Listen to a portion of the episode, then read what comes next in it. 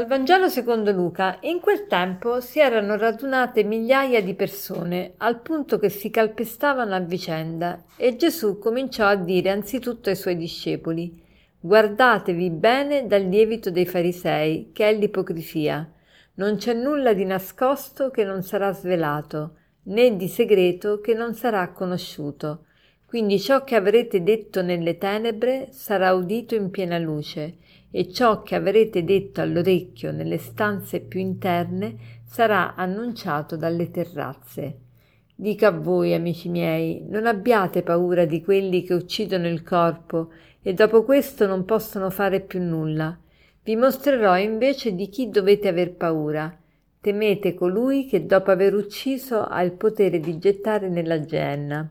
Sì, ve lo dico, temete costui. Cinque passeri non si vendono forse per due soldi? Eppure nemmeno uno di essi è dimenticato davanti a Dio. Anche i capelli del vostro capo sono tutti contati. Non abbiate paura, valete più di molti passeri. Si erano radunate migliaia di persone al punto che si calpestavano a vicenda. Pensate quante persone seguivano Gesù.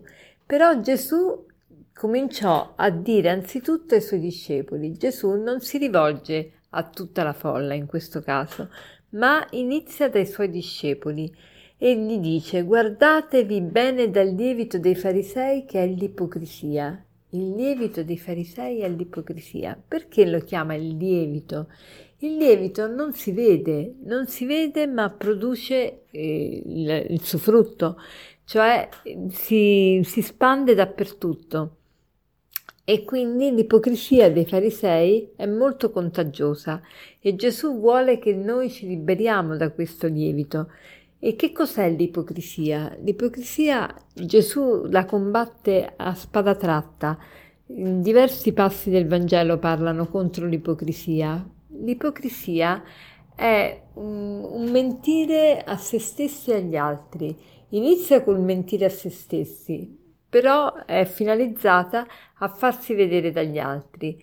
Mentire a se stessi serve a creare una falsa immagine di sé, cioè dopo che mi sono creata una falsa immagine di me stesso, ecco che sono pronto per andare dagli altri e farmi vedere, mettermi in mostra, dimostrarmi per quella che non sono. E mentire a se stessi è terribile perché col passare del tempo non sai più chi sei, non ti conosci più, hai un modo di interagire che non è la tua persona con gli altri, ma è la tua immagine che ti sei creata con gli altri. Quindi eh, l'ipocrisia è la mancanza di onestà, mancanza di onestà con se stessi e che porta l'individuo anche a essere disonesto con gli altri.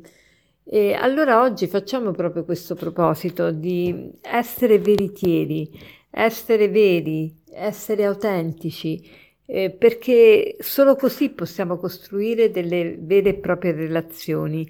Essere innanzitutto onesti con noi stessi, che cosa vuol dire? Riconoscere il proprio limite, riconoscere i propri errori, perché se non li riconosciamo non cambieremo mai.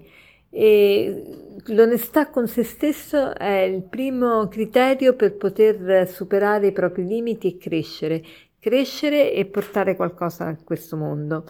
E poi dice, ehm, ciò che avrete, non c'è nulla di nascosto che non sarà svelato, né di segreto che non sarà conosciuto.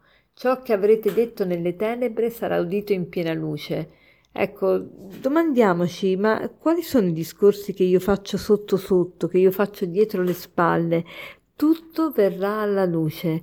Se sto dicendo qualcosa che so che è sbagliato, o se sto dicendo qualcosa contro il mio fratello e sapessi che il mio fratello sta ascoltando la, la conversazione, continuerei ancora a fare quella, continuerei ancora a parlare in quel modo? Ecco, dovremmo sempre aver presente questo, questo versetto. Eh, non c'è nulla di nascosto che non sarà svelato. Ciò che avrete detto nelle tenebre sarà udito in piena luce.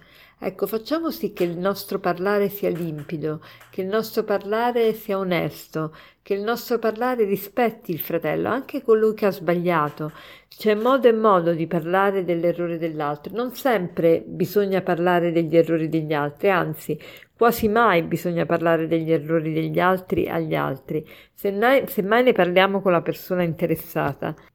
Dico a voi, non abbiate paura di quelli che uccidono il corpo, vi mostrerò chi dovete aver paura, temete colui che dopo aver ucciso ha il potere di gettare nella genna. Che cos'era la genna?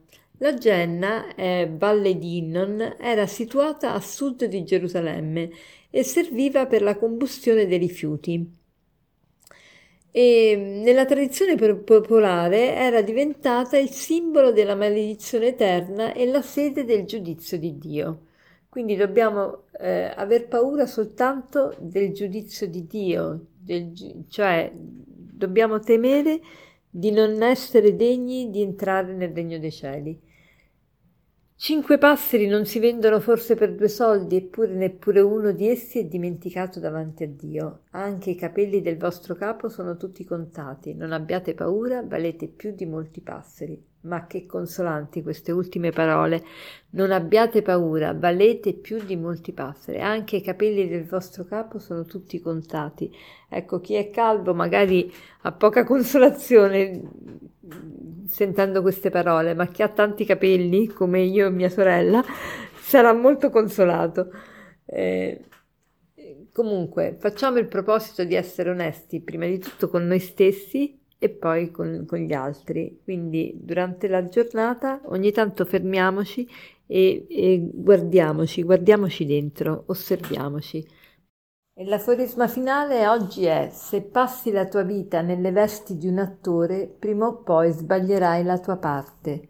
Se passi la tua vita nelle vesti di un attore, prima o poi sbaglierai la tua parte. Buona giornata.